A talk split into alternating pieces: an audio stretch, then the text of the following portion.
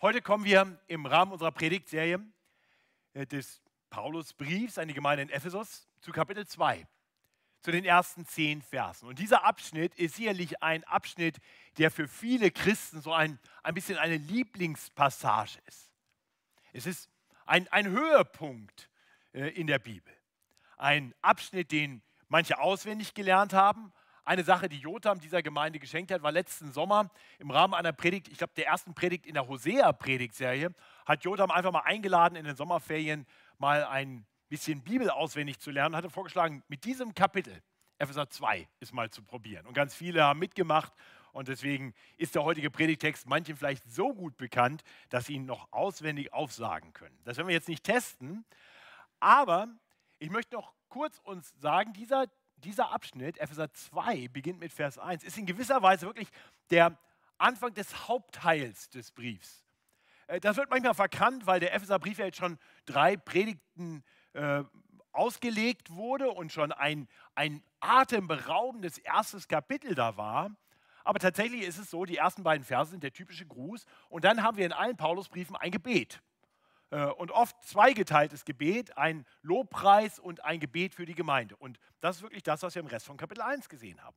Ein ausgesprochen langer Lobpreis Gottes, die Verse 3 bis 14. Und ein wunderbares Gebet für die Epheser dann ab Vers 15. Und so kommen wir nun heute zu Kapitel 2, Vers 1. Und jetzt spricht Paulus zum ersten Mal wirklich seine Leser direkt an. Und er macht dabei drei Dinge deutlich und das sind die drei Dinge, die wir im Rahmen dieser Predigt bedenken wollen. Erst betont er in den ersten drei Versen, was wir alle, was Sie alle, was alle Menschen einst waren, gegebenenfalls auch noch sind. Dann in Versen 4 bis 8 kommt wirklich das wunderbare Aber Gott und wir hören dort und lernen dort, was Gott für alle Gläubigen getan hat. Und dann erfahren wir schließlich in den letzten zwei, zweieinhalb Versen, was wir nun tun und vielleicht auch lassen sollten, basierend auf dem, was Gott in unserem Leben getan hat. Und bevor wir uns diesen drei Punkten zuwenden, möchte ich mit uns beten. Himmlischer Vater, unser Gebet ist es, dass du die Augen unserer Herzen öffnest, sodass wir dich mehr erkennen können, sodass wir auch uns klarer erkennen können als das, was wir ohne dich sind oder waren. Wir wollen dich bitten, dass du unsere Augen schärfst für das, was du getan hast. Für alle, die dich schon kennen und was du für alle tun willst, die sich dir zuwenden. Herr, und wir wollen dich bitten, dass dieses Schauen auf dein mächtiges Werk uns nicht unberührt lässt, uns nicht tatenlos lässt, sondern uns bereit macht, ganz für dich zu leben. So wirke du durch die Verkündigung deines Wortes. Das ist unser Gebet in Jesu Namen. Amen. Noch einmal, Kapitel 1 endet wirklich damit, dass Paulus sein Gebet beendet.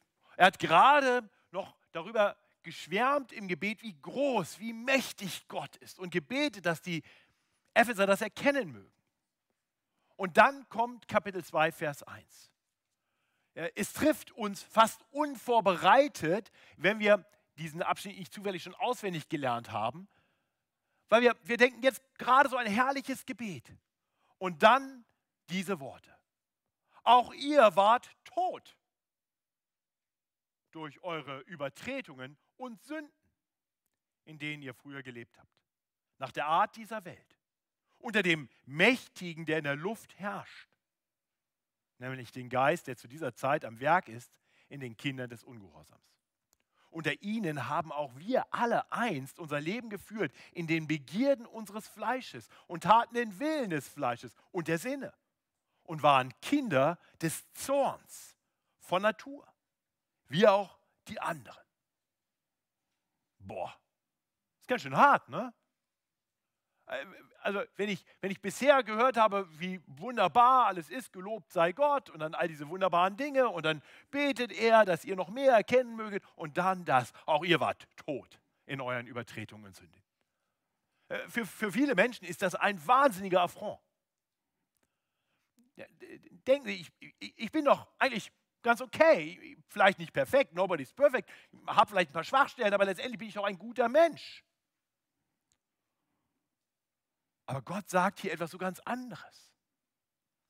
Er zeigt uns in, in ungeschminkter Klarheit, was wir alle einst waren.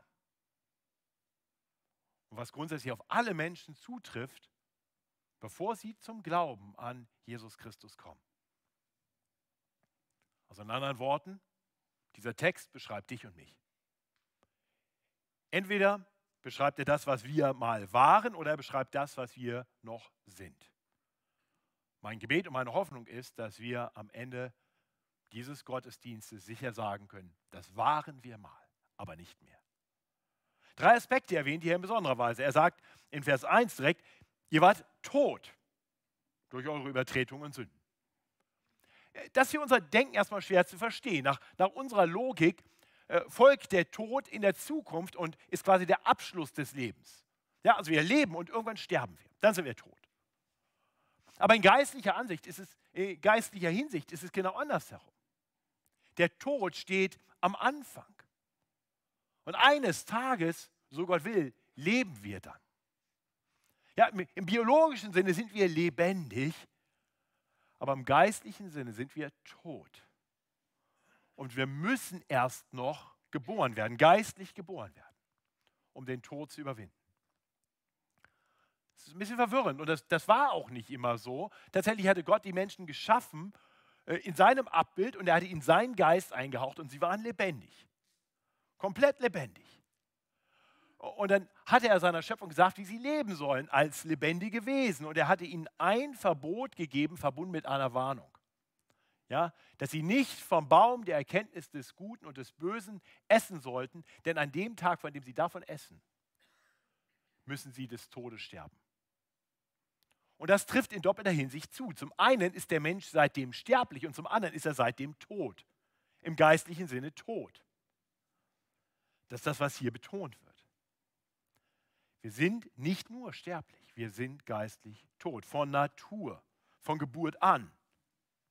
Denn wir sind alle Nachfahren unserer ersten Vorfahren und deswegen werden wir in ihren Sünden geboren und haben es nötig, lebendig gemacht zu werden. Auch wenn wir uns noch so lebendig fühlen.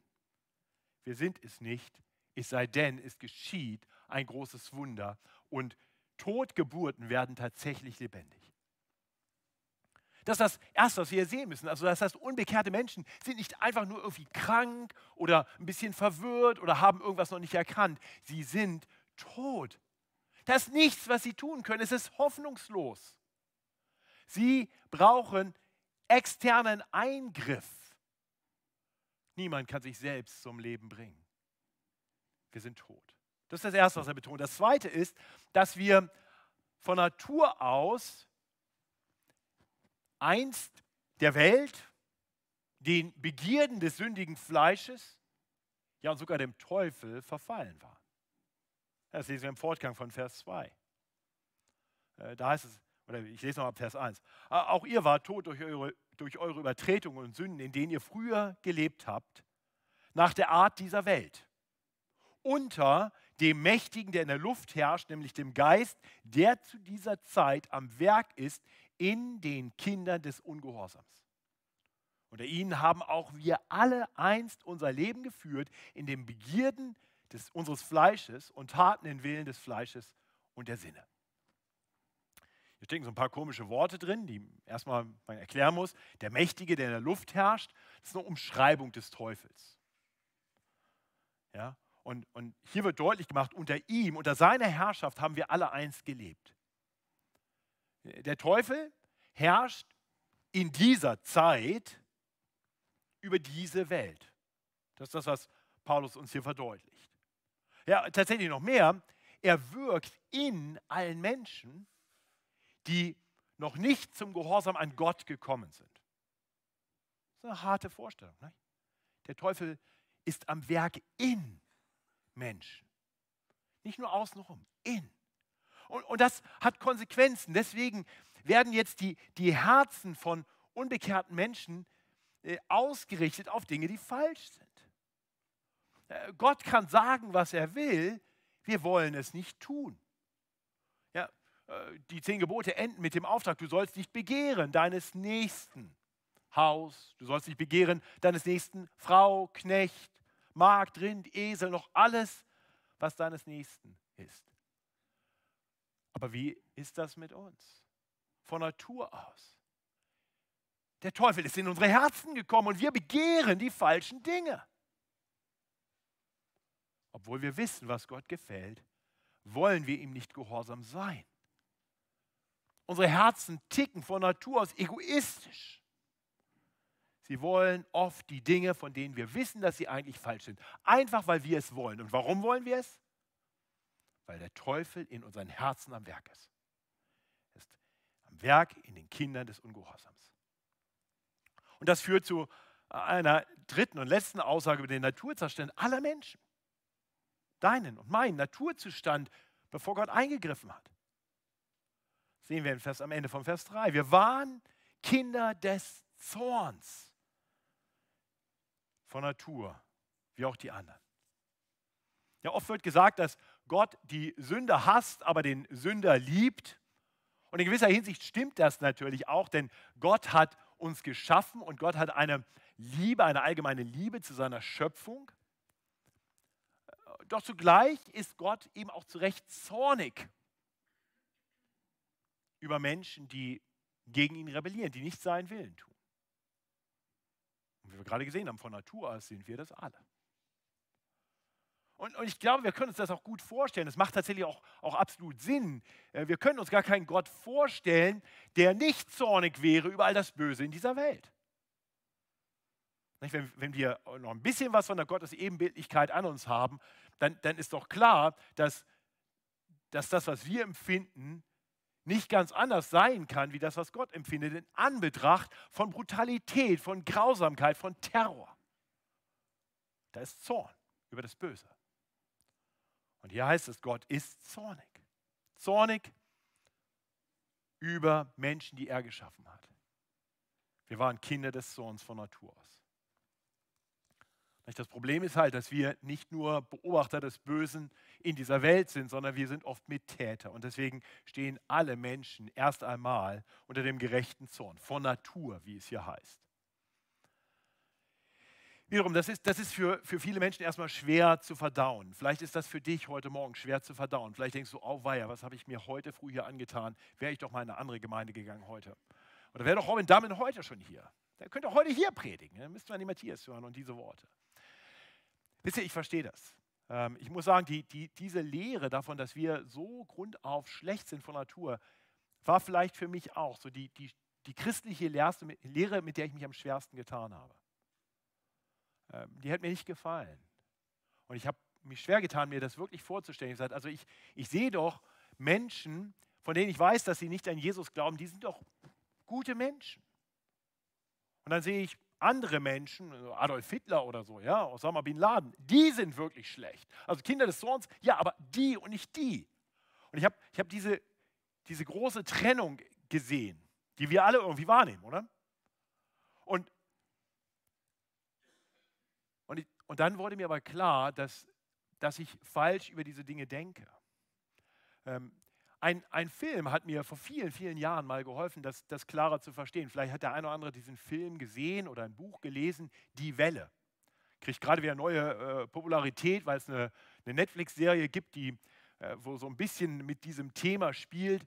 Ähm, aber der Film ist von 1981 und beruht auf einer wahren Begebenheit. In den 60er Jahren hat ein, äh, ein ganz junger amerikanischer Lehrer an einem College, ich glaube in Kalifornien, ein Sozialexperiment durchgeführt. Und zwar basierend auf der Frage in seinem Klassenraum, Geschichtsunterricht, er stellt vor, was die Nazis getan haben, die Nazi-Gräueltaten.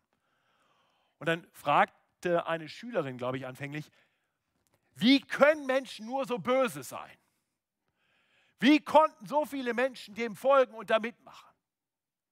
Der Lehrer hat die Frage nicht beantwortet, sondern er hat dann am nächsten, das war wohl am Freitag, am nächsten Montag hat er ein Experiment angefangen in der Klasse und hat gesagt, wir haben neue Regeln in der Klasse und hat dann gesagt, wir wollen jetzt äh, bestimmte Grundregeln einführen. So, wir wollen also besonders ordentlich sein, man muss mit geradem Rücken sitzen und so weiter. Und irgendwann, wir sollten, wir sollten auch, weil wir wirklich zusammengehören als Klasse, Gemeinschaftsgefühl, wir sollten gemeinsam Gruß haben und irgendwann haben wir ein gemeinsames äh, Symbol. Und innerhalb von wenigen Tagen hat er die Klasse mitgenommen äh, in einen Weg, wo dann, wo dann andere, die sich anders verhalten haben, ausgegrenzt wurden.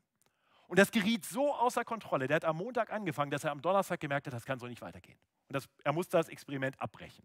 Also hat er eingeladen, hat gesagt, am Freitag kommt ähm, unser oberster Leiter. Und ich lade ein zu einer Versammlung in die Aula und dann inzwischen war, hatten sich viele dieser Klasse, dieser Gruppe angeschlossen. Es waren, glaube ich, nachher über 200 Jugendliche, die dabei waren und kamen in die Aula, um jetzt den, den, den zu hören, der, der das dem allen Richtung gibt. Und dann spielte er Videos vor von Hitler. Und die Klasse sah, es ist so leicht. Der steckt so drin in uns. Man kann Leute so leicht mitnehmen, hinein in ein solches böses Handeln. Und wir machen das Sozialexperiment nicht hier in dieser Gemeinde, keine Sorge. Aber ich hoffe, du erkennst, mit den richtigen Umständen, mit, mit, den, mit dem richtigen Leiter, können Menschen, deren Herzen noch nicht Gott gehören, mitgenommen werden hinein in das Böse. Wir sind nicht so anders von Natur aus. Und das ist das, was, was Paulus den Ephesern hier verdeutlicht. Ihr seid keinen Deut besser als die Menschen um euch herum. Ihr habt von Natur aus nichts, was ihr vorweisen könnt. Und es gibt nichts, was ihr dagegen tun könnt. Ihr seid geistlich tot. Ihr seid unter der Knechtschaft des Teufels von Natur aus. Kinder des Zorns. Und Tote können sich nicht selber lebendig machen. Ihr seid so versklavt, eure Herzen sind so fehlgeleitet, dass ihr das Richtige gar nicht wollt. Ihr könnt euch nicht befreien aus Gottes Zorn. Und in diese jetzt vollkommen hoffnungslose Situation hinein. Und ich hoffe, wir nehmen wahr, wie hoffnungslos das ist schreibt Paulus jetzt zwei Worte. Zwei Worte, die, die herrlicher sind als die hell erstrahlende Frühlingssonne nach einem langen, trüben, kalten, grauen Winter. Aber Gott. Okay, wenn ihr, wenn ihr irgendwas auswendig lernen wollt und sagt, die zehn Verse sind mir zu viel, nimmt die zwei Worte. Das ist die Kernbotschaft. Aber. Gott. Hört diese wunderbare Botschaft vor diesem Hintergrund, dieses Trüben, dieses Finsteren, das zutrifft auf alle Menschen, bevor Gott eingreift. Etwas, das dich, wie du einst warst, beschreibt. Aber Gott, der reich ist an Barmherzigkeit, hat in seiner großen Liebe, mit der er uns geliebt hat, auch uns, die wir tot waren in den Sünden, mit Christus lebendig gemacht. Aus Gnade seid ihr selig geworden. Und er hat uns mit auferweckt und mit eingesetzt im Himmel in Christus Jesus, damit er in den kommenden Zeiten erzeige den überschwänglichen Reichtum seiner Gnade durch seine Güte gegen uns in Christus Jesus. Denn aus Gnade seid ihr selig geworden. Durch Glauben. Aber Gott. Aber Gott. Da, wo alles völlig hoffnungslos zu sein scheint, greift Gott ein. Gott, dem nichts unmöglich ist. Gott, der aus nichts alles geschaffen hat. Gott, der der Jungfrau Maria durch einen Engel erklärt hatte, dass das, was bei den Menschen unmöglich ist, ihm möglich ist. Gott, der durch Jesus Christus, dem reichen Jüngling und den Jüngern, die darüber verwirrt waren, wie dieser hoffnungsvolle Mann weggehen musste von Jesus und es irgendwie nicht schaffte zum ewigen Leben, ihn erklärte, das ist unmöglich für die Menschen. Aber Gott ist nichts unmöglich. Tatsächlich hatte äh, Paulus das schon in seinem Lobpreisgebet in, in, in Kapitel 1 erklärt.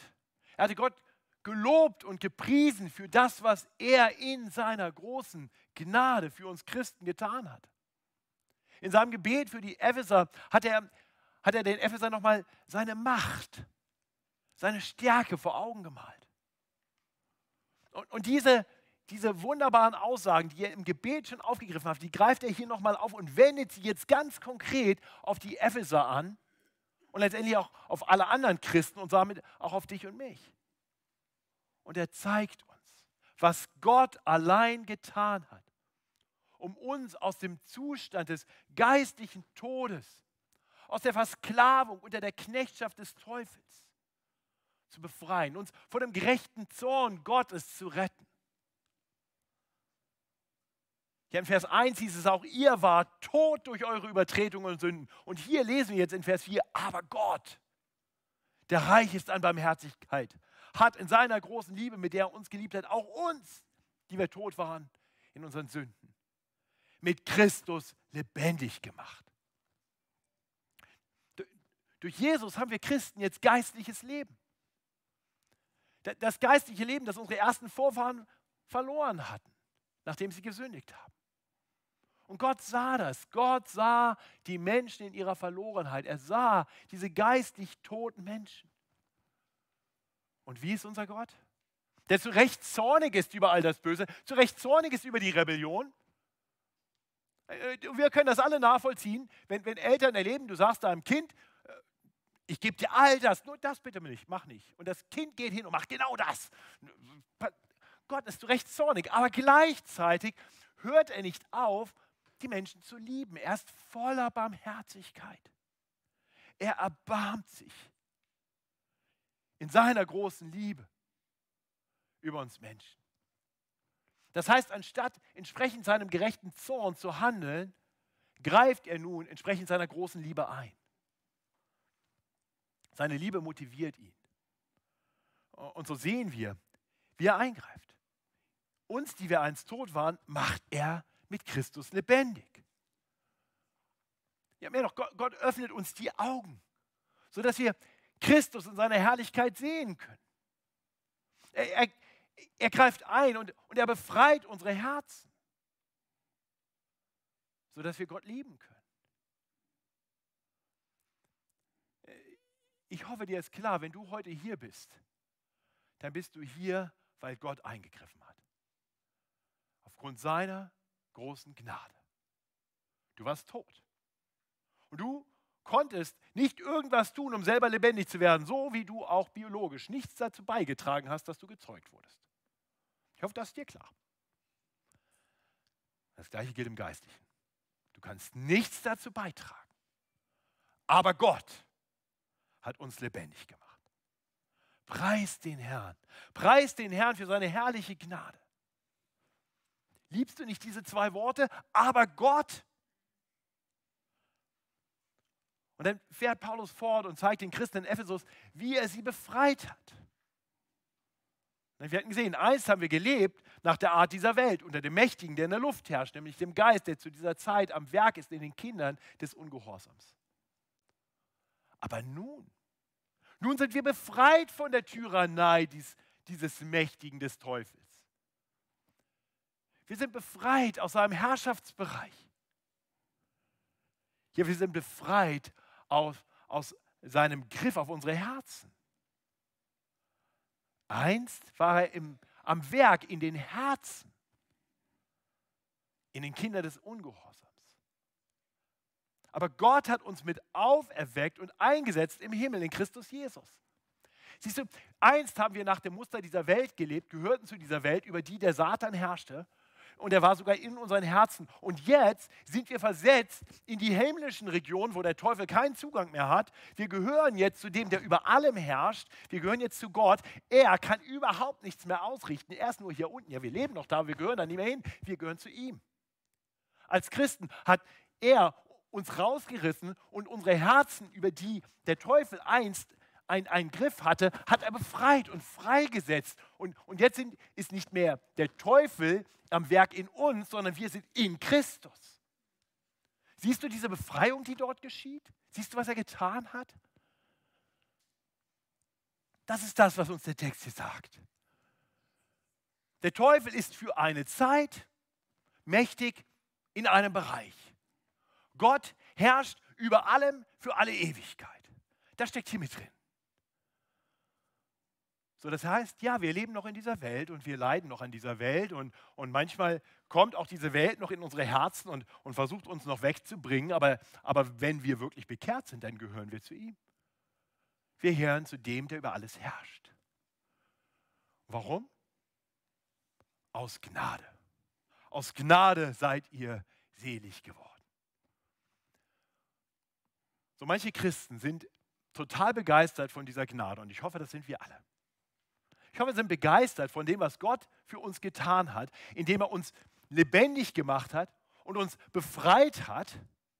Ja, er seinen gerechten Zorn gegen uns niedergelegt hat und in seinem herzlichen Erbarmen uns jetzt einfach nur noch liebt und als geliebte Kinder angenommen hat und denken, das ist Gnade. Und das ist Gnade. Aber, aber seht ihr, was Paulus hier sagt? Das ist nur der Anfang, das ist nur der kleine Anfang der Gnade. Es kommt noch viel besser. Also das war Gnade. Aus Gnade seid ihr selig geworden. Und dann spricht er von einem überschwänglichen Reichtum seiner Gnade. Ja, was soll das denn noch sein? Er sagt, eines Tages werden wir den überschwänglichen Reichtum seiner Gnade erst noch erleben. Ich hoffe, du verstehst, wie groß die Gnade hier schon ist. Und dann stell dir das mal vor. Gott ist noch nicht fertig. Es wird viel, viel, viel, viel besser. Bisher haben wir Gnade, aber dann kommt Reichtum seiner Gnade. Ja, überschwänglicher Reichtum seiner Gnade. Ihr Lieben, ich glaube, wir haben viel zu oft noch gar keine, gar keine Vision dafür, was erst noch kommen wird. Und dann, dann finden wir die Gnade irgendwie gut und die Welt um uns herum, aber vielleicht auch gar nicht so schlecht. Und wir denken, na, das ist jetzt alles und das ist, ist schon irgendwie ganz gut, aber, aber wir verpassen dabei so viel. Paulus malt uns hier eine Vision auf, davon, was, noch, was uns noch bevorsteht. Ich hoffe, wir staunen darüber. Jetzt gibt es nur eine große Frage. Wie können wir eigentlich wissen, dass wir wirklich Gottes Gnade empfangen haben? Wie können wir sicher sein, dass wir zu denen gehören, die Paulus hier anspricht und nicht zu den anderen, von denen er ja auch zeugt, zum Beispiel in Vers 3? Und Vers 8 verdeutlicht das. Er verdeutlicht, was diejenigen ausmacht, die Gottes unverdiente Gnade empfangen haben. Denn aus Gnade seid ihr selig geworden durch Glauben. Also wenn du wissen willst, ob dir Gottes Gnade gilt, dann frag dich, ob du Glauben hast. Und zwar nicht irgendeinen Glauben, sondern konkret den Glauben an den Retter und Herrn Jesus Christus. Hier in diesem Abschnitt bleibt es sehr allgemein durch Glauben, aber schon allein in Kapitel 1 wurde deutlich, dass wir die Erlösung haben durch sein Blut, durch Jesu Blut. Das heißt, wir sind erlöst dadurch, dass er für uns gestorben ist. Die Frage ist, glaubst du das? Glaubst du, dass Jesus den gerechten Zorn Gottes auf sich genommen hat, dass er den Tod gestorben ist, den du verdient gehabt hättest, damit du das Leben haben kannst, das du von Natur aus nicht hattest? Glaubst du, dass du die Vergebung deiner Sünden bei ihm hast, wie es Vers, wie es in Kapitel 1 heißt? Das ist, das, das ist der Glaube, der uns rettet. Dazu hat Gott seinen lieben Sohn in diese Welt gesandt. Gott sah uns in unserem Tod und er hat sich unserer erbarmt und seinen Sohn gesandt, damit er zu uns kommt und für uns stirbt, nachdem er das Leben für uns gelebt hat, das wir nicht gelebt haben. Das Leben des vollkommenen Gehorsams. Sodass jeder, der sich ihm im Glauben zuwendet, der Jesus Christus anerkennt als seinen Retter, darin erkennt, das ist Ausdruck der Barmherzigkeit und Liebe Gottes, dass sein Sohn gekommen ist, um für mich zu sterben und der den Tod überwunden hat, jeder, der das glaubt, der wird leben. Das ist das wahre Leben. Das ist das geistliche Leben. Das ist das wirklich sinnerfüllte Leben. Ich möchte dich fragen, glaubst du das? Glaubst du an Jesus Christus? Erkennst du, dass du ohne ihn hoffnungslos verloren wärst? Vertraust du darauf, dass er für dich das gottgefällige Leben gelebt hat, das du nicht gelebt hast? Vertraust du darauf, dass er am Kreuz den gerechten Zorn Gottes wirklich auf sich genommen hat, sodass du ihn nicht mehr fürchten musst? Glaube an den Herrn Jesus Christus. So wirst du gerettet werden. So wirst du lebendig, wahrhaft lebendig, befreit. Du findest Vergebung, Liebe statt Zorn. Und dann darfst du wissen, dir gilt Gottes Gnade. Glaube an ihn und dir gilt diese Gnade. Hier und jetzt. Und die überschwängliche, reiche Gnade eines Tages in Gottes Herrlichkeit. Ich hoffe, keiner von uns geht nach Hause und, und ergreift nicht diese Gnade. Möge Gott wirken in deinem Herzen, sodass du glaubst und Empfänger dieser großen Gnade wirst. Nun, lieber Christ, du hörst das jetzt und vielleicht denkst du dir, das habe ich schon gemacht. Ich habe mich bekehrt ich habe den Weg gefunden. Ich habe die richtige Entscheidung getroffen. Und du hast so ein gewisses überlegenes Lächeln im Gesicht und klopfst dir natürlich rein gedanklich recht selbstzufrieden auf die Schulter. Und dann hat Paulus dir auch noch etwas zu sagen. Und das bringt uns zum dritten Punkt. In den letzten zweieinhalb Versen verdeutlicht Paulus, dass eine solche Herzenshaltung nicht so ganz passend ist. Nachdem er uns gezeigt hat, was wir alle eins waren und dann gezeigt hat, was Gott allein für uns getan hat, sollten wir Christen nun bedenken, was wir jetzt tun und lassen sollten. Deswegen beginne ich nochmal in Vers 8 und wir lesen bis Vers 10. Denn aus Gnade seid ihr selig geworden durch Glauben und das nicht aus euch. Gottes Gabe ist es. Nicht aus Werken, damit sich nicht jemand rühme. Denn wir sind sein Werk, geschaffen in Christus Jesus zu guten Werken, die Gott zuvor bereitet hat, dass wir darin wandeln sollen. Hier seht ihr, hier äh, am Ende von Vers 8 und dann Vers 9 lesen wir dreimal das Wort nicht. Und so erfahren wir, was wir nicht tun sollten. Am Ende von Vers 8 betont Paulus, dass unsere Erlösung, dass selbst unser Glaube nicht aus uns herauskommt. Es ist nicht der, das Produkt deiner Weisheit, deines Handelns, nicht aus dir heraus. Gottes Gabe ist es. Aber was Paulus hier betont, ist, dass deine Erlösung letztendlich wirklich nichts mit dir zu tun hat. Selbst der Glaube ist nicht dein Werk. Es ist eine gute Gabe Gottes. Es ist sein Werk in deinem Leben. Und deswegen gibt es keinen Platz dafür, dass wir uns irgendetwas darauf einbilden, dass wir jetzt Kinder Gottes sind. Wir haben zu unserer geistlichen Geburt genauso wenig beigetragen wie zu unserer physischen. Das können wir natürlich auch gar nicht. Wir waren tot. Aber Gott, aber Gott, nur Gott, Gott allein hat eingegriffen. Er hat uns in seiner großen Liebe, in seiner Barmherzigkeit gerettet. Aus Gnade allein, durch den Glauben, der eine gute Gabe ist, die Gott uns gegeben hat.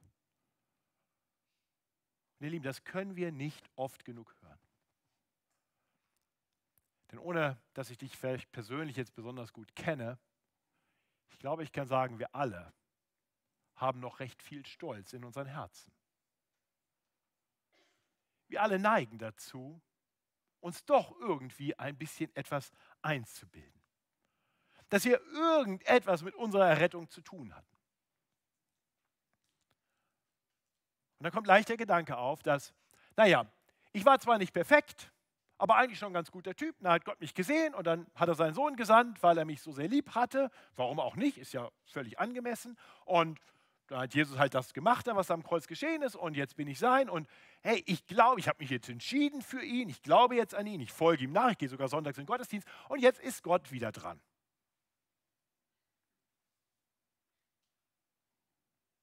So denken wir oft.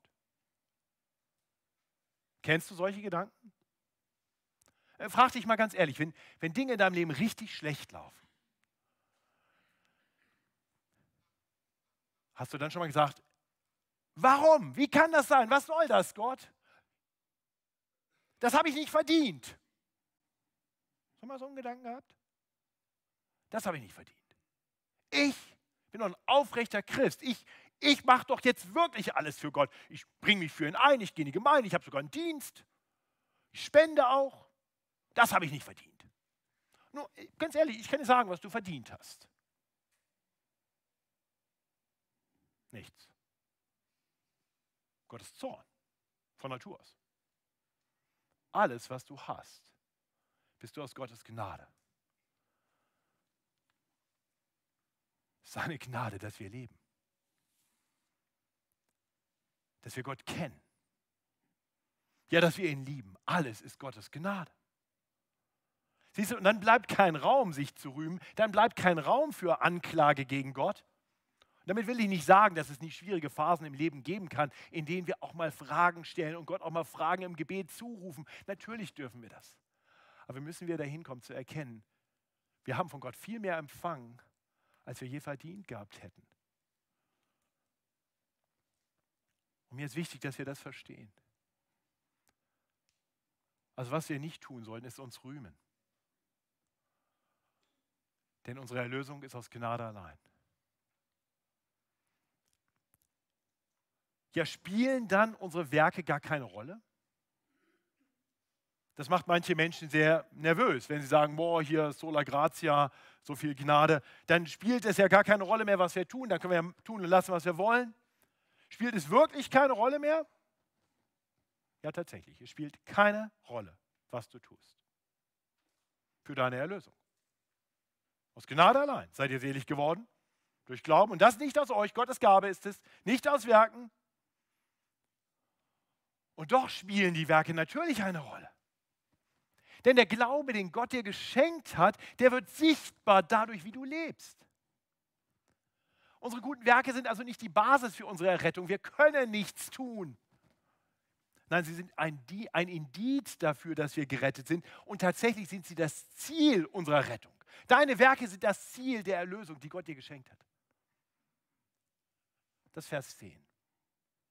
Denn wir sind sein Werk geschaffen in Christus Jesus zu guten Werken. Wir sind geschaffen zu guten Werken. Er hat uns aus dem Tod errettet und lebendig gemacht zu guten Werken, die Gott schon zuvor bereitet hat, dass wir darin wandeln sollen. Ja, also wenn wir das Aber Gott verstehen, dann werden wir verstehen, was Gott aus seiner großen Gnade getan hat. Wir werden verstehen, was uns noch bevorsteht, eines Tages in seiner überschwänglich großen, im Reichtum seiner Gnade. Und dann wissen wir, da ist kein Platz für Stolz und da ist kein Platz für eine Anklage gegen Gott. Ich habe diese Woche ein schwieriges Gespräch gehabt. Ich habe mit einer jungen Mutter von drei kleinen Kindern gesprochen, die diese Woche eine verheerende Diagnose bekommen hat. Und ich war auf alles vorbereitet, als ich angerufen habe und dachte, jetzt könnte wahrscheinlich viel kommen. An Klagen, an Not, an Leid. Ich hätte alles verstanden. Und dann tröstet mich diese Frau und sagt, es ist alles gut. Gott hat mich erlöst. Es ist alles gut. Mein Leben gehört ihm. Ich lebe für ihn. Ja, ich, ich, ich hoffe, dass der Herr mir noch ein bisschen Zeit schenkt, dass ich meine Kinder noch aufwachsen sehen kann. Aber, aber ist alles gut.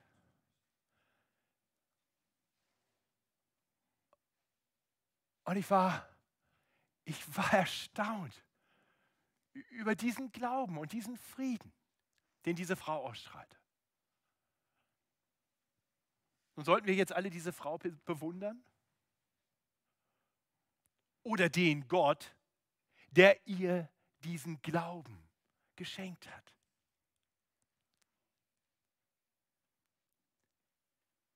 Wir dürfen ihm vertrauen.